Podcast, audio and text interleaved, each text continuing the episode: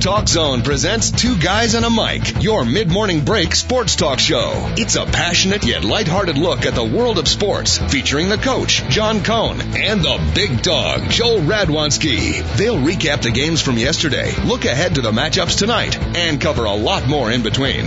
Now, Two Guys and a Mic on TalkZone.com.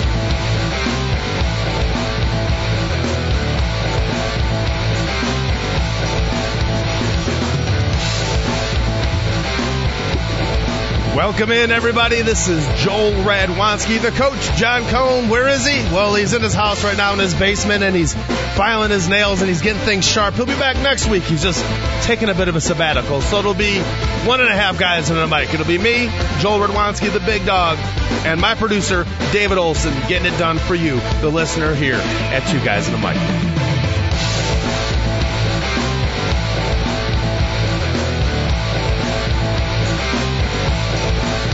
There is a lot going on in the world of sports. There's a lot going on in the news of the weird. I got morality plays for you on the show today. I've got a little bit of advice. So you might want to hang on here, 888-463-6748. I have some questions I'm going to be asking you later. And uh, this advice is going to be directly to the radio listener because there's a, a radio listener this past week named Susan Cole. She messed up big time. And we'll get into that later on in the show.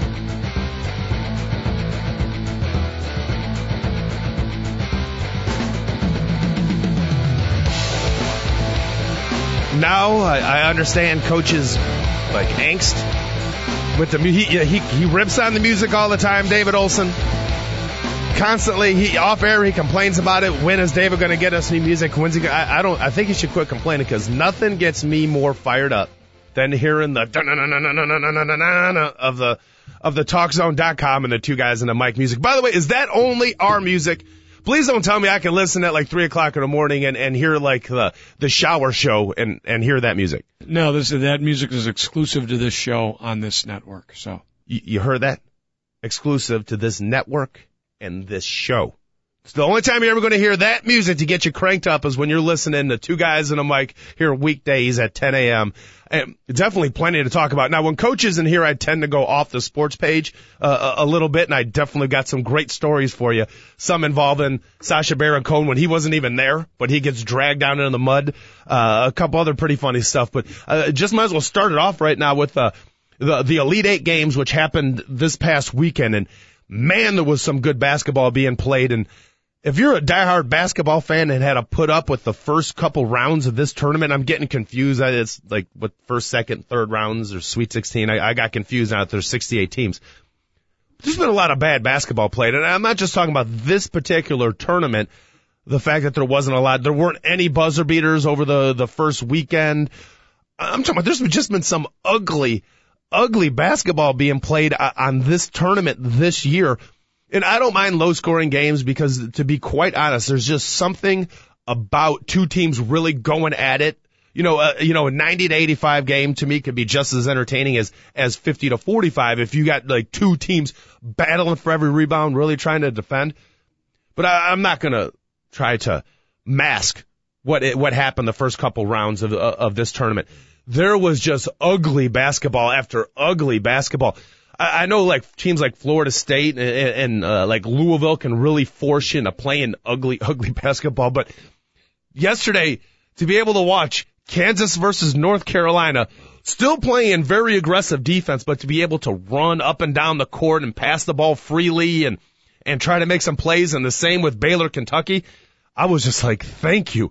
I, I mean, I, I try to consider myself a diehard sports fan, and I don't have to have like high scoring stuff in order in order to be happy. But I don't know if I could have been able to sit through another Louisville Michigan State game. I mean, when every single game of a tournament seems like it's excruciating nails to the chalkboard and you know, like nobody can pass the ball freely or, or, or get a, an open look. It, it was getting kind of frustrating, but that all ended yesterday because the, the Final Four is finally here. The games on Saturday were pretty good uh, in terms of uh, of whether or not we knew who was going to win, but they were ugly when uh, Ohio State and, and Louisville were able to advance to the Final Four. But yesterday's games, Baylor taking on Kentucky.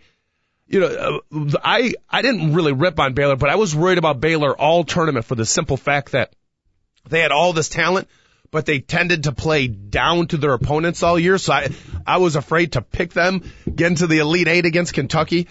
Well, they played great in this tournament and they, they won their first three games when they were wearing those lime fluorescent green uniforms where they may be the ugliest basketball uniforms in the history of college basketball, but my taste doesn't go along with the rest of America's taste because all over Twitter and Facebook, see how cool those uniforms that Baylor were wearing? yeah, I did. I don't know if I exactly call those things cool, but the open play in the, uh, in the, uh, like open play out in the court of fast breaks, uh, alley oop dunks, uh, the Quincy Acy. Oh my goodness. That guy, right now, Quincy Acy, if you threw him in the slam dunk contest this year in the NBA, he would have won it. Cause just the dunk he did against, against Kentucky was better than anything anybody did in the NBA slam dunk contest. So it's, uh, honestly, Kentucky, Baylor, and North Carolina, Kansas, uh, really saved the final four in terms of like great basketball play going into it. Now you really can't get much better matchups between, you got Ohio State taking on Kansas and then Louisville versus Kentucky to go to the final four. Folks, I mean, you know, it's, it's always good to get Cinderella in there every, you know, every once in a while. You gotta love those stories, but every once in a while you just want titanic matchups. Kansas versus Ohio State. Now, Kansas obviously is a great basketball tradition, but they were supposed to be down this year. They lost four starters, uh, from last year's team that, uh, that, was extremely good. They were the Big 12 champs. And Ohio State was everybody's preseason number one. Who's going to beat Ohio State? They got everybody back. This team is incredible. Well, they've underachieved. But then again, they may have underachieved. They're in the final four. They win two more games. They're national champions and, and nobody's gonna, nobody's gonna worry about that. Do, do you got something for me, Dave? Oh, no, okay. Just, you're getting excited over that. I'm just getting excited too over the college basketball. And in the other game, you got Louisville taking on Kentucky. Folks, these are in-state rivals.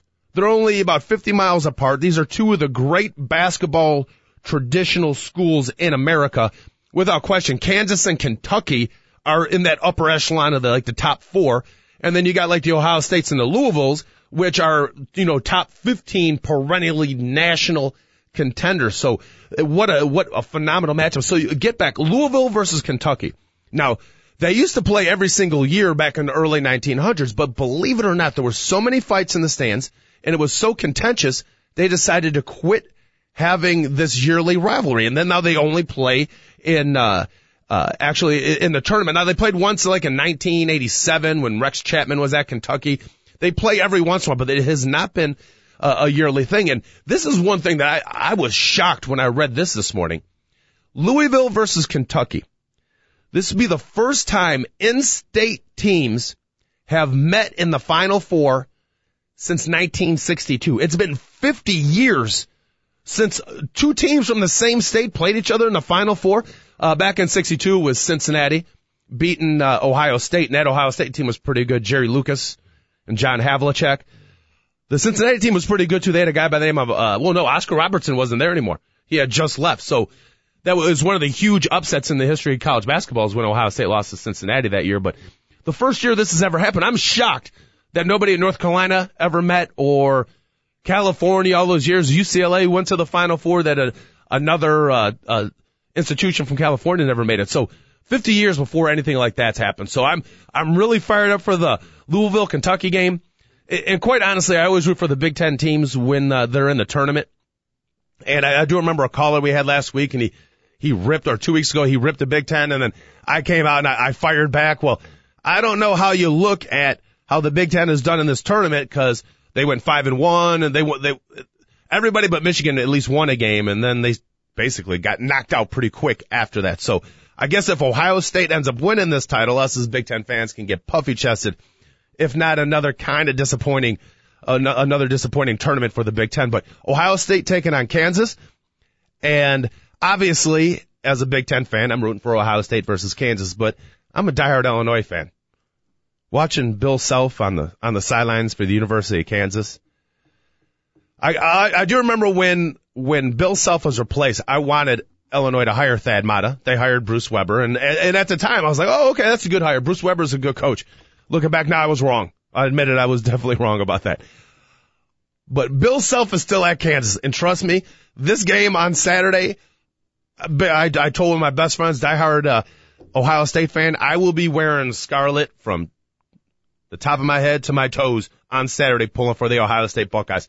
And the other game, you got the great Kentucky team, which we don't know how good they are now because everybody's freshmen and it's kind of hard to get a grasp of how good these guys are. But 10 years from now, after the whole team's in the NBA, we'll probably have a better idea of how good this Kentucky team is. Is it one of the, the great teams we've had in college basketball that's just really young? Or is it, you know, a bunch of guys with a, a bunch of talent and a bunch of hype and will they ever be anything? But th- this Kentucky team is loaded with nothing but NBA players. And, and Louisville has one of the largest human beings I've ever seen. Uh, David, have you seen, uh, the Louisville Cardinal play yet? Rick Pitino's team? Okay, Rick, Rick Pitino, you know, vying for another national championship at a, at a different school. Obviously, he won one at Kentucky in 1996 before he left and, and, uh, you know, Tubby Smith took over.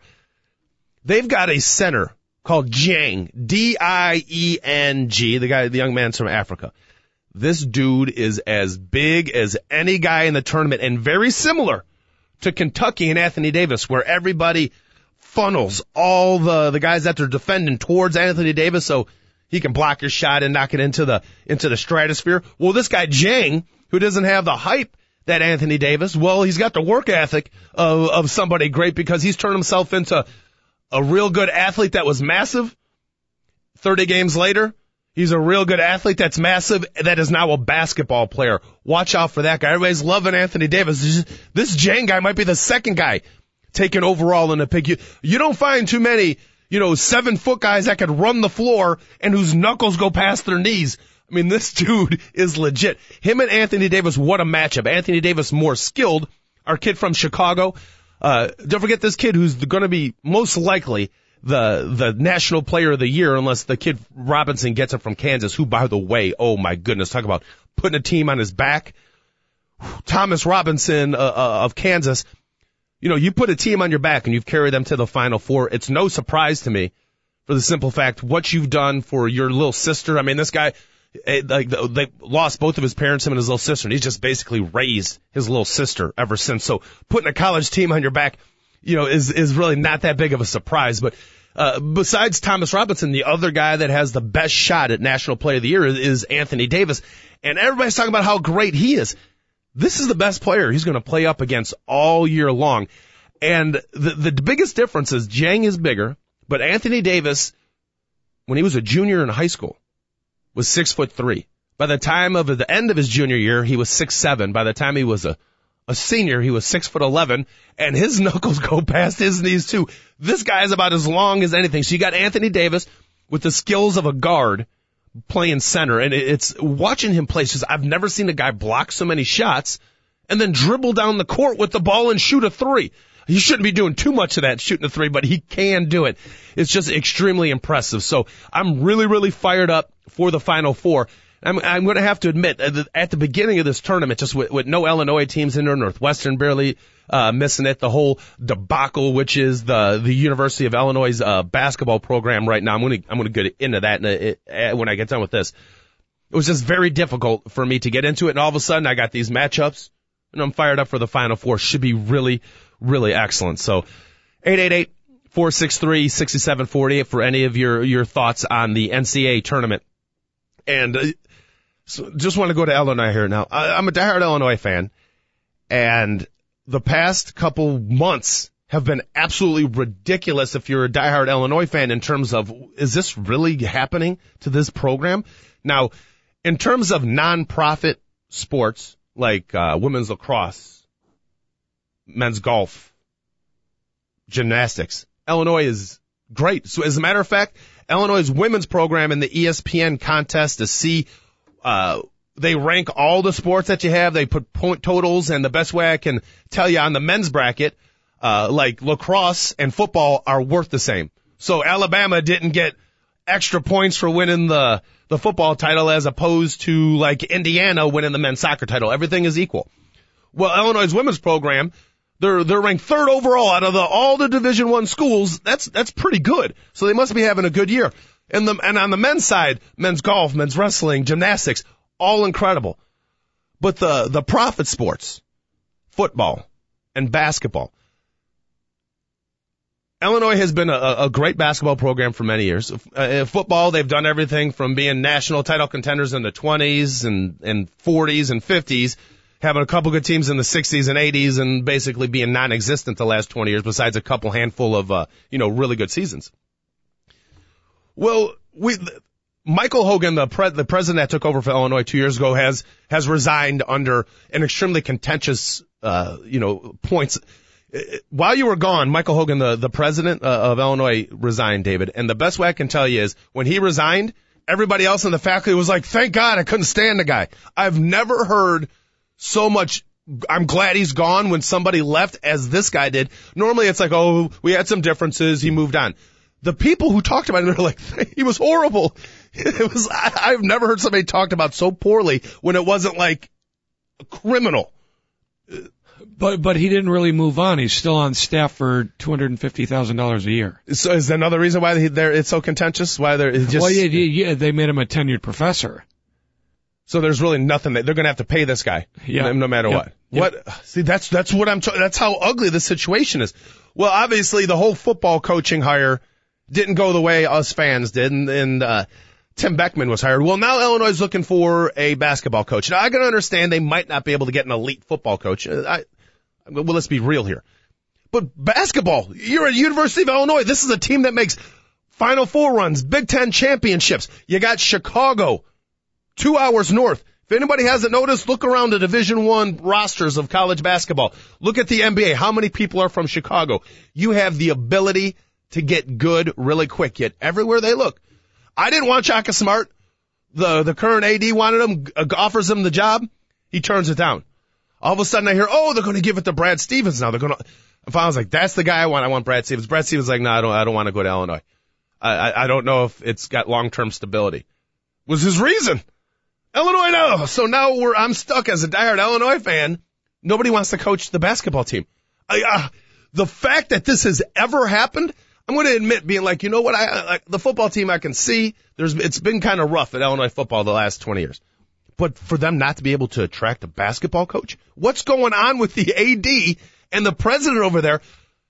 Uh, Le- legitimately, the Illinois basketball job five years ago was one of the top 10 or better jobs in the United States of America. That's how far it's fallen. And I, I don't know how. I don't know who they're going to get, but it's funny. As they get a good coach, it'll be turned around that quick. Immediately. They're contending for Big Ten championships, going to Final Fours again. It- it- It'll only take one guy who truly, truly believes. So that's my basketball. I'm going to be done with that. Now, the Cubs made a little bit of an announcement this week, and not, not a major one, uh, but they announced that Ryan Dempster is going to be their opening day starter as, as I transition into the Cubs, 888-463-6748. I'm not going to last too long on it, but I think this is more the fact that Ryan Dempster's the good guy, the hard worker, everybody loves him. Because quite honestly, who's the best pitcher on the Cubs? Is it Matt Garza or is it Ryan Dempster?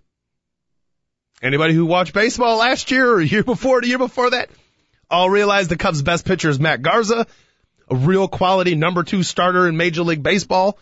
And, uh, obviously the best pitcher on the Cubs, well, he is the Cubs number two starter and the, and the Cubs number one starter is a very quality number four starter in Major League Baseball. Sorry, Ryan Dempster. I, I like you as a guy. I love you as a person. But uh, a number one starter, it's, it's, it just basically shows that this year, if you are a Cub fan, a quality season will mean this. You're able to trade Ryan Dempster and Alfonso Soriano and Marlon Byrd and get prospects for him. Excuse me. If you don't want to hear that, I, I'm really sorry. But to be honest with you, I am a extremely optimistic Cub fan. And if you don't believe me, go to Facebook, request to be friends with a guy by the name of This Year Man. A guy that wants to change the outlook of Cub fans this year. Have them truly believe. Now, even though I'm saying this might be contradicting myself because I really don't think they have a shot at winning the World Series, I just want Cub fans to no longer just be like, oh, we lost, the season's over. Oh, you know, they, if the Cubs do get in the playoffs and they're down by one run, they don't just put their head down, oh, we lost. I'm trying to change this whole atmosphere of the Chicago Cubs. Check them out this year, man. Uh, but when I look at this year, uh, to me, Theo, uh, Theo Epstein has taken over. And I really think that they are just basically laying down the groundwork. They don't even care if they win a game this season.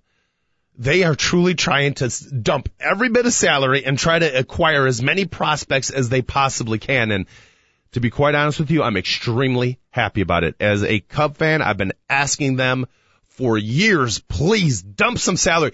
You know, in the middle of July when you're 25 games out behind the Cardinals and you know you can't, can't catch them, I don't care if you win 73 games. I want you to be able to win a World Series. So, uh, this year, as a Cub fan, just, just a little reminder, go out to games, have a good time, enjoy yourself, and the future is definitely getting better. I, I honestly think that Theo Epstein's making the right choices, doing uh, the right things to, to get him in the right direction.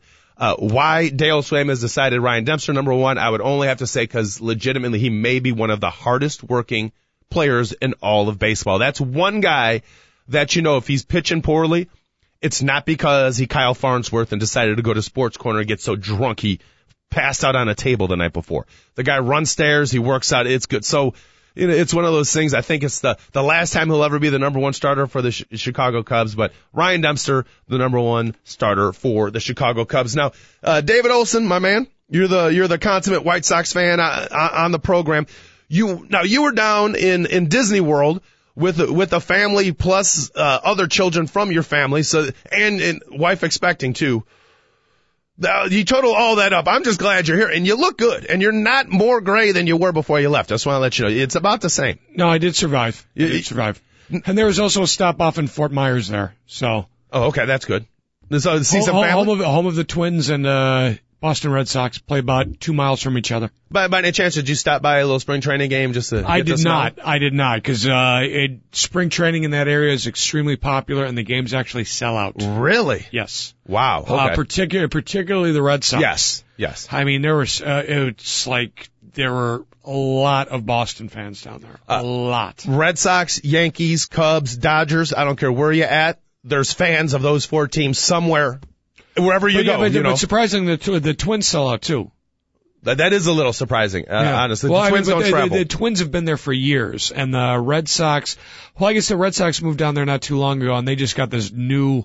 They got a mini version of Fenway Park built for them. Yes, and it's it, now. Did they do something like a resort community too? So like Red Sox fans could yes. like. Okay. Yes. See, that's the new thing. You don't just build a spring training complex anymore. You do that, and then you build hundreds of resorts that you charge $300 a night on and that pays for spring training basically for the, that's a, not a bad idea actually. It's really no, not, not, a bad, bad idea. Not bad at all. Uh-huh. Not bad at all. Cause there's a, there's a lot of ways that baseball teams make money and you know, I gotta just gotta sometimes just swallow my pride and just be like, you know what, that's capitalism. And you, I, I like capitalism and that's sometimes, that's the, the, the drawback. But stuff like that, that's a great way to come up with an idea to, to make money for your team and, and get your fans a little bit closer. Now, obviously, it's not going to be fans like me right now. Hopefully, it'll be a fan like me in five years when I get my act together and actually start making some money. That it is for the rich, but still, to, I, I think it's, it's a pretty cool idea. And as as a kid, oh my goodness, my parents were like, "Hey, we're going to go down to Tucson for or Mesa, Arizona for a week, Joel, and you're going to hang out at Cub Spring Training." You're not going to go on any rides or anything. I'll be like, just bring me my baseball mitt and a bat. I'll meet you down in Mesa, no problem. So that that would be that'd be awfully cool. So, uh, did you see any of the resorts? Are they like first class or is it just like you know hotel? No, I did. I did not see any uh-huh. of the resorts. Just, just, just one because no, I drove. I drove by the new stadium, but that, you know that was that was about as close as I got. So yeah, those things are just supposed to be spectacular. These new, the Dodgers did something like that. It's yeah, like the the new era uh, of what's going on with uh, spring training. Now, a coach wants to do that one one year, go down to spring training. I would do it. I'm not really looking forward to it, but if I did something like that, I, I would rather uh, do my first trip in Las Vegas, drive to some games in Arizona, and, and fly back out of Vegas. Well, seriously, if you're gonna if you're gonna do that in Florida, I mean, you fly into Tampa because mm-hmm. there are teams in Tampa, Sarasota, and Fort Myers, and I Clearwater mean, too, and all that. Yeah, mm-hmm. yeah, and they're not that far apart. Like you, it, like Tampa and Fort Myers are like an hour and 15 minutes apart, and Sarasota is right in the middle of them. So very good. And then uh, Florida this time of year. Well, it wasn't as beautiful as last week and it was 80 degrees every single day. Oh my goodness, that was absolutely fine. But riding my bike here this morning, realize that it can get awfully, awfully chilly in the city of Chicago. Well, yeah, exactly. How dare they have March weather in March, you know? Yeah. Oh, I'm not complaining. Yeah, I'm not, I'm not going to complain. After last week, I'm going to deal with it. But I am going to complain before I move on to some of the, like the news of the weird and, uh, and, and ask some people what you would do in this morality play and also give you guys some advice about what not to do when you call in the show, when you call in 888-463-6748. Uh, totally lost track of what I was saying. Uh, oh, when I was riding my bike here, I had, uh, somebody just scream, oh, loser! You know, yeah, I ride my bike all everywhere. Been riding it for years and, uh, it's really cool because I can ride from my house to work and it costs me this much while people yell, loser! Hey, you ride your bike! You know, it's funny. It's like while these people were screaming loser at me today, I just thought for a second, I, all week when I'm on Facebook, I hear people complaining, oh, $4.50 for gas. The guy that screamed loser to me, cause, you know, I was on the right side of the, of the street and he kind of had to slow down during a, a small section, was probably the guy that gets home and posts on Facebook, I can't believe I had to spend $80 and filling up my tank. People, if, if you're on the, you see a bike rider on the side of the road, why do you have to yell out the window at this person? Scream something to him. Well, you, does it make you feel better? Because I guarantee if you pulled the car over on the side of the road and, and you got out, you probably wouldn't be yelling anything at me. You'd probably be like, oh, this guy probably break me. So if you don't have enough huevos to yell it at the guy's face, don't yell it at him as he, as you ride past and almost hit the guy on the bike. Maybe you should be paying attention. Just, just throwing it out there. I, I just, I, I just had a laugh. I take it. It's like once every two or three days I'll be riding. I just, why do people yell at bike riders? What, what do we do? Just, what, what do we do? I, I just wondering. We're keeping, we don't increase the gas prices. We don't, you don't have to wait for us. And is it just the fact that you're mad that we're in the city of Chicago, I can get anywhere in the city faster than you can in your car? Is that what it is? It is. It is. So if you're driving out there and you respect bike riders, thank you very much. I appreciate it. For those of you that are willing to scream at me at the top of your lungs, please pull over and yell at me. I would much rather have you guys do that. 888-463-6748. Speaking of pulling over on the highway, this is where the morality play comes in, people. I want, I want to know what you would do. Last Thursday in Maryland, as a matter of fact, what's, what's the name of this city? Got to make sure I get it right. I don't, I don't want to mess this up, but it's, uh, Hagerstown. Is this right? Hagerstown, Maryland? Check this out, people. On, uh, on 270, uh, a, uh, armored truck, armored vehicle was going down the highway. Door opens. Two bags of clear bagged money falls out of the back of the truck and money gets dispersed into the air. $5,700. Now nobody knows how much money there is, but money is flying along the highway. 30 cars, at least 30 cars pulled over and just started collecting money. People running onto a highway when the wind is blowing, trying to avoid getting it. Now, I shouldn't say luckily, maybe we'd be better off like thinning the herd a little bit. Nobody was injured whatsoever. But the quotes coming out of these people's, it's just unbelievable. Like, hey, it was free money. Another person, I didn't mind, it's insured. Forget about being insured. Do you know what happens when you get out of a car on a highway? Mm-hmm. People get hit. You get hit by a car doing 60, you die. Is it worth? As a matter of fact, there was one woman who talked about she was, I was driving down the road and a one dollar bill hit my windshield. And I looked around, there was other bills. So I pulled over to go pick them up. Okay, I can see a, a hundred or a, maybe even a twenty hits your windshield. There's other other twenties. If one dollar bill hits my windshield and I'm driving, there's no way I'm stopping. And, and I'm the poorest dude you know. There's nobody with less money than me. And there's no way I am stopping a car on a highway and chasing down cash. Now, I do love truth when, when people come out because they've asked a bunch of people what you would do. Just to let you know, of the at least 30 cars that stopped along the highway, the Hagerstown uh, police chief has asked, if you bring the money back, no questions asked, just bring the money back. We, we, we're not going to charge you anything. You can go. Because technically this is, it, it's theft. You can't just pick up people's money. You're supposed to hand it back to them if they dropped it.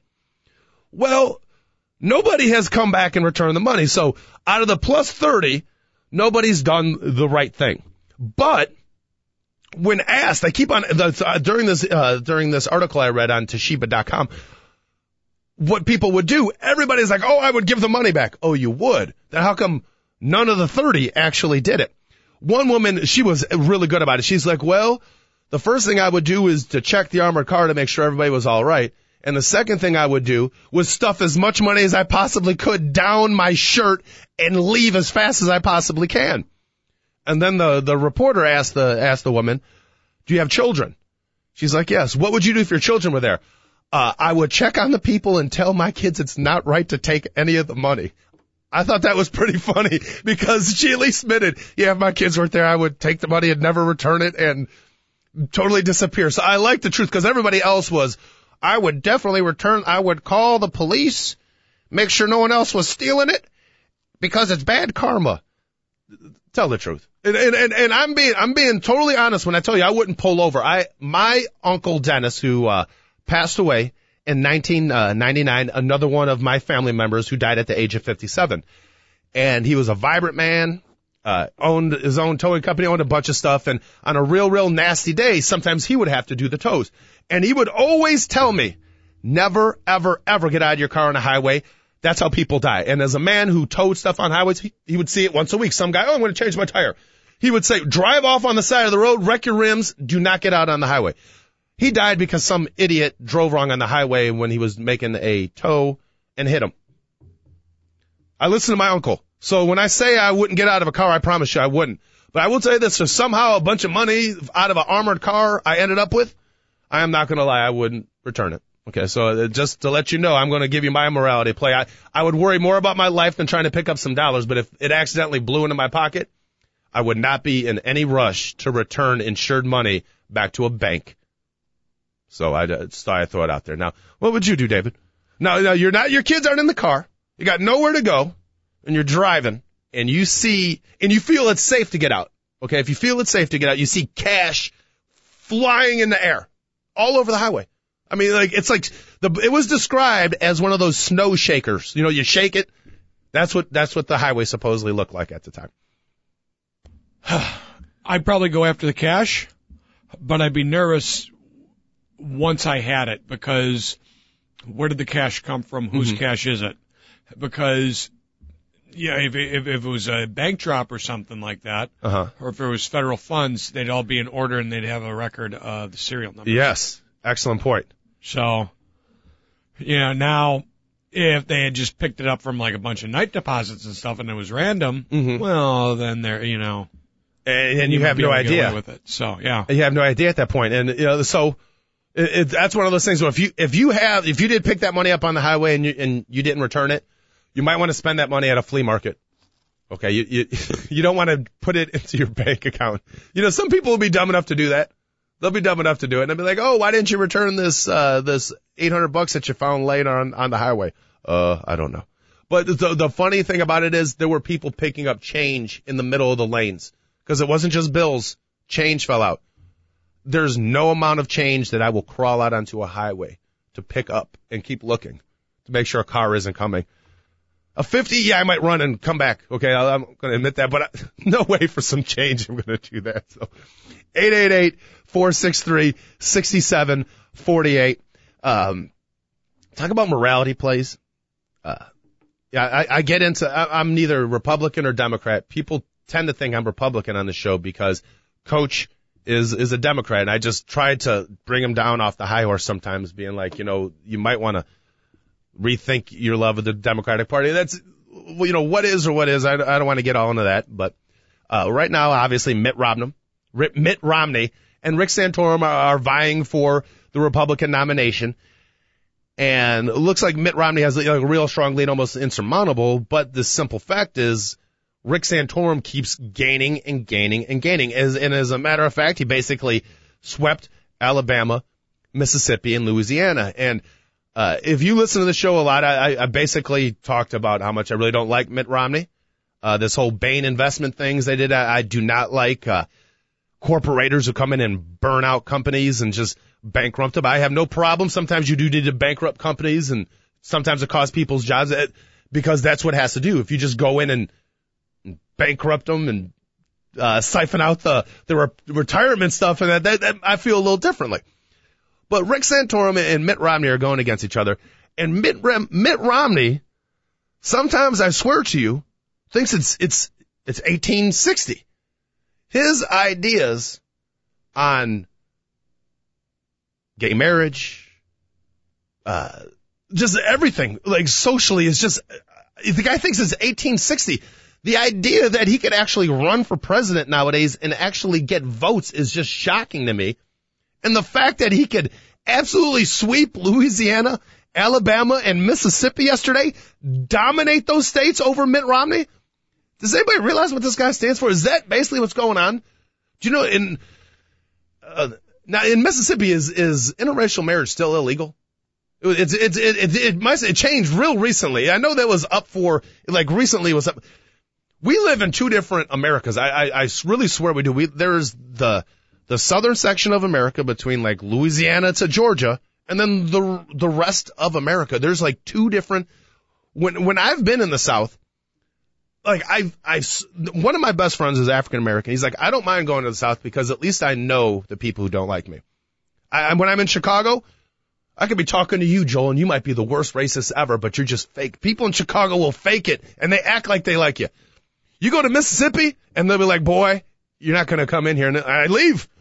And I'm like, really? It's that, and it really hasn't changed. And the fact that Rick Santorum can actually beat Mitt Romney in Louisville, I mean, Louisiana, Alabama, and Mississippi, that's, it's, and dominate the states, not just barely win, you know what I mean? Don't forget how evangelical those states are and the fact that Mitt Romney's a Mormon. Yes, and that, yes, oh, that, you're exactly right, Dave, so I shouldn't be so, oh, it's only because of that. But uh, just to let you know, one of Mitt Romney's, um, excuse me, one Rick Santorum said that God will inspire him while he's president to make the right decisions. I would much, hopefully, what he meant by that was give him extra energy to read and reason out through things to make sure he's making the right decisions. Obviously, he's not going to win, so I'm not really worried about that. But we do live in two different worlds. And, and I, and to honestly think that right now we have a president whose middle name is Hussein, African American, and then he's going to be running against either like a guy that uh, thinks that the world is 5,200 years old, like Rick Santorum, or Mitt Romney, who's uh, who is uh, a Mormon. And if you don't know what the Mormons believe, people, uh, there was a guy by the name of Brigham Young who learned his teachings from Joseph Smith. Joseph Smith saw an alien come down from the planet Sirius and tell him that the Mormons were the people that were brought here by other aliens. And we're here to spread, you know, the, the, the word of, of Christ and all this other stuff. It's a very strange thing that we got going on now. Uh, we've come to the point where it's 2012 and we have two people running for president for the Republicans and one thinks the world's 5,200 years old and the other one is, uh, their faith, faith is based on the fact that aliens came down to inspire Joe Smith. Just something I want to throw out there. You know, who would ever would have thought in 2012 that's what's going on, but it just goes to show that in the United States, we will change by not changing at all. It's very, very good. 888-463-6748. So let me get off my political hotbox because let's, let's face it, I don't know that much about politics. One thing I do know is a, is a guy by the name of Borat. Sacha Baron Cohen, the character he plays is Borat. And last Friday, one of the craziest things I think in the, and he had nothing to do with this. Normally, you know, like he does, he's always doing stuff to, excuse me, like draw attention. You know, uh, do something so shocking like what he did to Ryan Seacrest. What did he do? Dump flour or something? I forgot what he did. What did he did? He dump flour? Kim Jong Il's ashes. That's right. The Kim Jong. I forgot. You're the one who told me about it. You know, so he's always doing something wacky or crazy.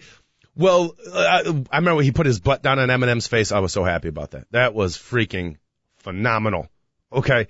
Um, well, this past on Friday, uh, in Kuwait, there was a shooting competition and national teams were there. Okay. And, uh, a guy by the name of Dmitry Kokorokov, I don't, I don't think I got the last name right, but he was the gold medal winner at this shooting competition and he happens to be from Kazakhstan. And if anybody has ever seen the movie Borat, social musings of some guy benefit of Kazakhstan, whatever, it's like, you know, it's the, the movie about Borat where he's go, going across the country trying to meet, uh, Pamela Anderson. Well, during the middle of that movie, they play the Kazakhstan national anthem. It's a fake national anthem. Okay. They go to a, a rodeo and it's one of the great scenes is they go to a rodeo and he sees the, the Kazakhstan national anthem before he sings the, the, the U.S. national anthem. It was funny when he's singing the U.S. national anthem, there was a, there was a clown with a flag on a, on a steer and he fell off. It's one of the funniest scenes of that movie. But what ends up happening at this shooting competition when the, the guy from Kazakhstan won, they played the national anthem that Sacha Baron Cohen sang in Borat. I'm not making this up. It actually happened on Friday. The guy thought that was the national anthem and he queued it up and played it. And all of a sudden he's listening to it and he's like, oh no, this really isn't the, the national, he didn't even realize it. Okay. So while this is going on, if you haven't heard the song, it's pretty easy. Just go to Borat. If you, you can YouTube it, just put on National Shooting Team Borat and the, it'll come up immediately. The guy on the stands was like totally, at first he's like, what? What's going on? And then he was like really angry. And then about a minute in, when Borat starts singing, because the song is about the fact that Kazakhstan has the best potassium exports of any country in the world. That's, and then they have the cleanest prostitutes of all the region. And other things that go along with that. Well, the guy is on stage at this event, this international event, and he finally just starts laughing. He's like, what, what can I do? So, not, make things even worse. When the Serbian national uh, team won a, another event, they played the wrong national anthem. They played the Croatian national anthem. Now, the Kazakhstans were upset. Like they get mad enough that Sacha Baron Cohen, everybody thinks Kaz- if you're a Kazakh, you're illiterate, you're crazy, you have sex with your sister. That's really, really insulting. Let me tell you something. Croatians and Serbians do not get along. They hate each other. It's cats and dogs. The idea of them playing the Croat national anthem when a Serbian is on is, I, I, I don't, I can't even, th- it's like, sing, it's like a Michigan fan singing the Ohio State fight song. Okay. It just is not supposed to happen. But imagine that instead of being angry about it, imagine blood spill. It's totally different. These people have been at war since Franz Ferdinand, since the 1480s. These people have been at war, and they played the wrong national anthem at the same event. And you know what the funny thing is? When they talk about this event uh, uh, on the internet, 99% of it is the fact that they played the Borat, and they're like, oh, and by the way, they accidentally played the Croatian national anthem during the when the Serbian won, and that was like one sentence. I'm like, really? I want to know what happened with that.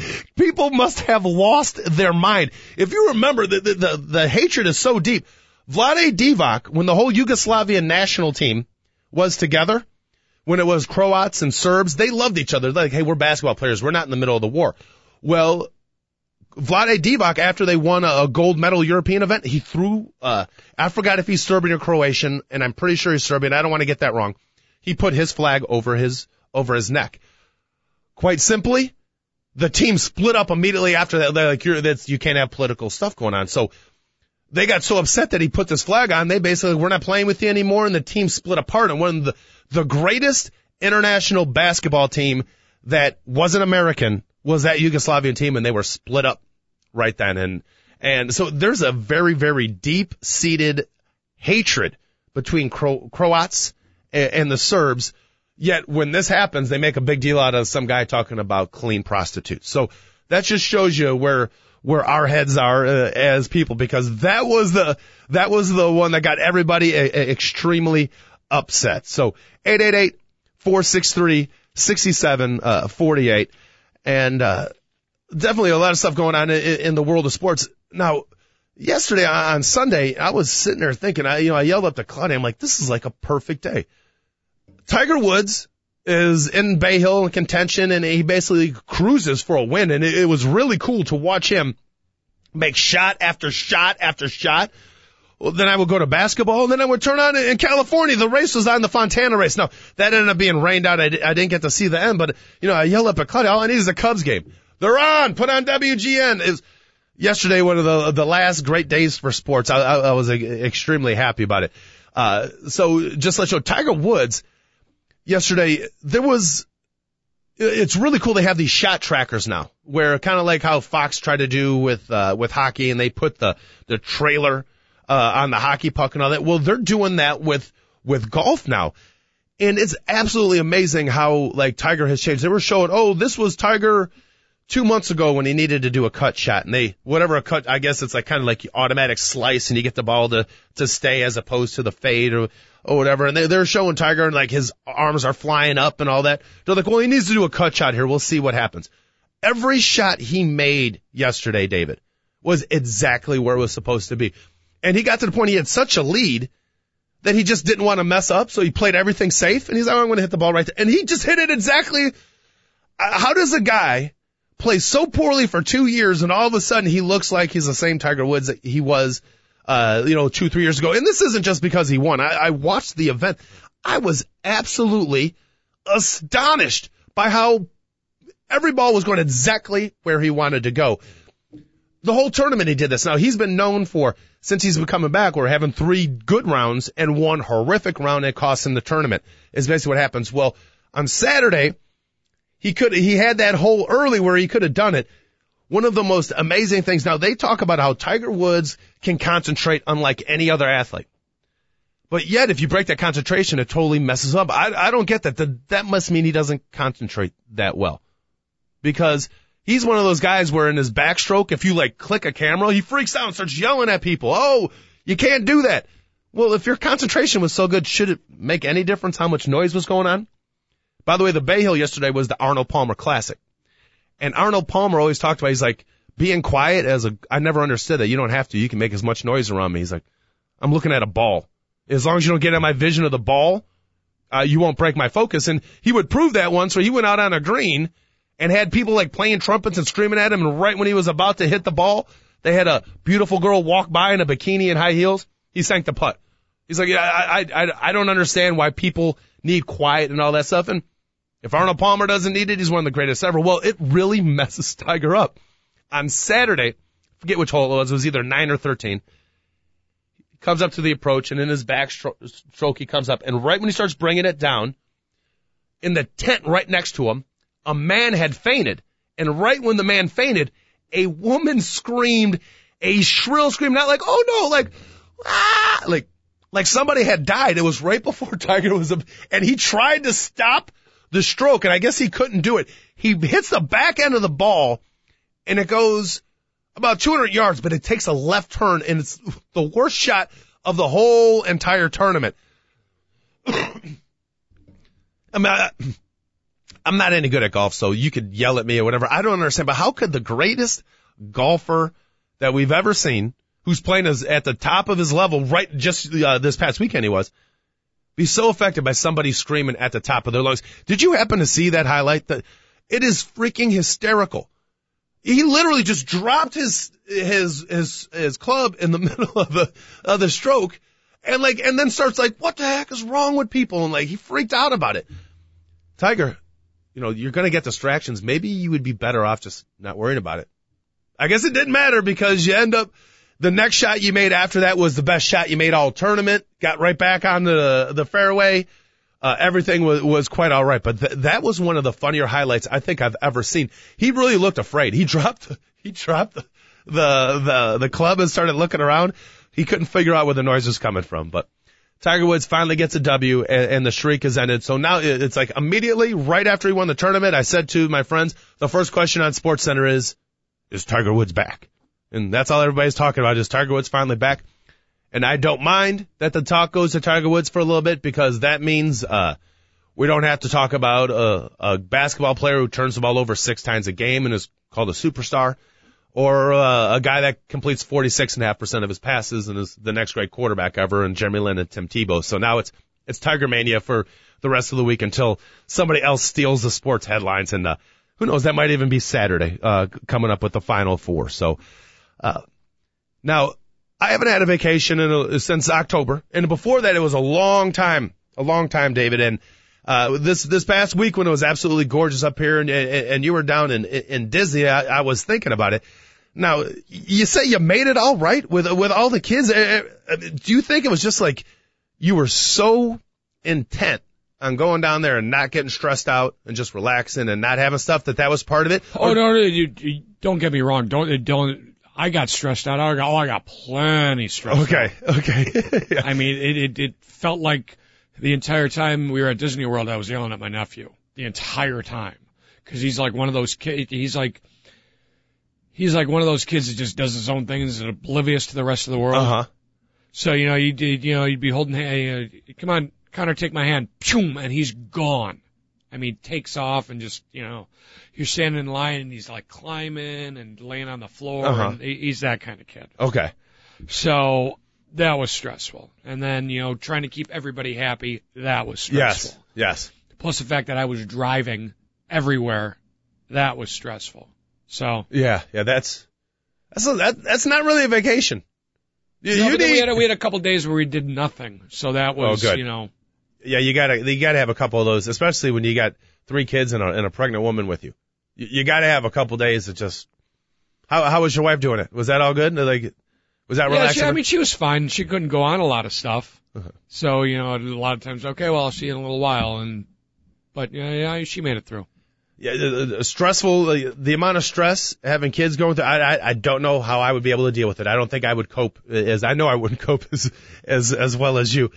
Now, now you got a your nephew runs at at at any at any point. Now I worked at Nike Town for a long time and very tourist area, and I saw many many different ways that parents or like you're watching somebody, you know the would uh, like try to, try to keep their kids around. The worst one was the leash, the kid leash, which is the I saw more kids on leashes at Disney World than I've ever seen in one place in my entire life. But I, at that place, you can understand why, because like everywhere, it's something to catch their interest. Ooh, ooh, you know. Uh-huh. It, I, I, at a place like that, I can kind of understand. Okay. Yeah, yeah. I, the, I used to get really mad about the kid leash, and then you know, then I started thinking about it. You're like, a lot of people freak out about losing their kids. One of them though is one that a good one is the bell. Put a bell around the kid's neck. He runs away. You can't see him. He's so short, and the place is so packed. You can hear that bell though. Yeah, and you and you know you'd be able to get the bell. Is, is did you do anything in particular to make sure you didn't lose him? Did, you- did you rub a little liver oil on them so you can smell No, them? no, no. Just you know, just see and made sure they you held on to them at all times. Did did you do the whole I'll meet you at this spot if you ever uh remember my name is Dave Olson? The Uncle kids Dave. The, kid, the kids had name tags with their info on it. Oh, really? Okay. Do, do all kids put they put that on all of them when they get there? No, no, no. It's something we made up for them. Okay. That that's good. You, So I'll give you, know, my name is this. If I'm lost, call this number or call this number or call this number. Oh, and that's my awesome. cell phone, my wife's cell phone, and my sister's cell phone. So that's awesome. So yeah, the the 99.9% chance they get picked up by a decent human being, you, you got nothing to worry about at that point. So that's cool. exactly. That, that, that's that's good thinking because that's I freak out about that. You know, uh, my bro, everybody loves their kids, and but you know my brother's really intense about it. Like he's emphatic. He's like over the top. I'm sure he loves them just as much as every other parent loves their kid, but he's just like got to remind you 800 times how much he loves his kids, which is fine. I, I mean, I, I, he does. He treats them phenomenal. But it's to the point where like when I I'm like afraid to watch his kids, afraid if something happened, he'll hate me forever. See, I mean, it's like it's like one of those things. It's like, you know, I have a tendency to break and lose things, Gene. So if you want both of your kids back and the one that I that is still there not to be broken, you might not want to watch him with me. Like my my brother has intimidated me from watching his own children because I'm afraid that I might do something. I have other friends, they watch my kids. Yeah, no problem. I'm like, you do realize when they come back, there's a high percentage chance that uh, they will have some broken bone. Like, at least you know they like nothing bad other than that's going to happen. They're like, ah, don't, don't worry about it. So, yeah, it's, I have not gotten over that fear of of watching kids. I still do not like when my when like I was with my like best friends from college this weekend. They had the kids there. I felt totally comfortable around them. You know, if they would have left for a minute, I'd be like, one of you's gonna fall down and hurt yourself. And they're gonna be like, Joel, what did you do? My kid's banged up because of you. That's one. Uh, I have no idea what it is. I have a. I would rather get in a fight with Mike Tyson than watch my brother's kids. Sometimes I'm so afraid I'm going to mess up and do something stupid. And those kids are smarter than me. They're much smarter than me. They're so freaking conniving. You know, it's like one thing is, you know, make sure they don't paint or anything around the house. Okay, that's good. So don't give them any water to paint. Next thing I know, Uncle Joel, I'm really thirsty. Oh, I'll get you some water. And next you know, Connor's asking something. And next thing I know, Reagan's downstairs painting. To, it took her a minute to figure out how to get me to get her water. Okay, that, I'm not the smartest guy in the world. So to stick me in a room with an 11 and a 10 year old, I'm gonna lose. It's just, it's just, I don't have any chance, people. Okay, maybe one day if I have my own kids, I'll end up being a decent dad. But I do know this. I, there's, I have no chance. And just thinking of you on the vacation, Dave, I was just like, man, Because I know I like, oh, eight hours from now, these kids are gone. You're like seven days from now, I'll be taking these kids back on the same airline that I just flew here with. So, uh, I definitely, coach and I definitely, definitely felt for you. Now, uh, this week I got a bunch of good stuff planned for you. Uh, we got a, a chef coming on, uh, how to cook extremely healthy for you. I uh, got a guy by the name of Frank Geraci, and he's involved with uh, this whole uh, energy thing that's going on now. Uh, obviously, we all know about the energy problems on the north side uh, of the city of Chicago. Many north suburbs have a lot of uh, uh, problems with outages and stuff like that. Well, in, in DuPage, there's no problem with the outages, but they basically uh, they just passed a bill, an aggreg- uh, aggregation of energy bill that basically said all the extra money that is saved by going to these uh, energy conservation places gets controlled by the county of DuPage. So they're not passing the savings along to the people that are actually, and it was voted on. People voted to let DuPage County control their own money. To, I'm, I'm dumbfounded by this. So uh, he's going to come on tomorrow. So it'll be a little political talk and and uh, energy talk and where people are going to be getting their energy in the future if you're a, someone on the North Shore, you should be extremely interested in this because something has to be done. When you have brownouts and blackouts on a routine basis, when you have when the electricity goes out for 45 minutes and you don't even take issue with it, there's there's some serious serious things. So if you're on the the North Shore and DuPage uh, County, it's a, a definitely going to be an extremely interesting show. We're going to continue to have all all the other stuff. Now, Coach will be back at the end of the week, but in the meantime, this is going to be me and David Olson. I do appreciate everybody listening. Make sure to like us on Facebook, Two Guys and a Mic, and if you can, friend request this year, man. It's for diehard Cub fans, but if you're a Cardinal fan, Brewer fan, our biggest rivals, and you want to come on and talk smack, feel free. If you're a White Sox fan and you have the ability to actually know how to use the internet, feel free to get on this, like this year, man, and feel free to rip me as much as you're possible. I actually enjoy it.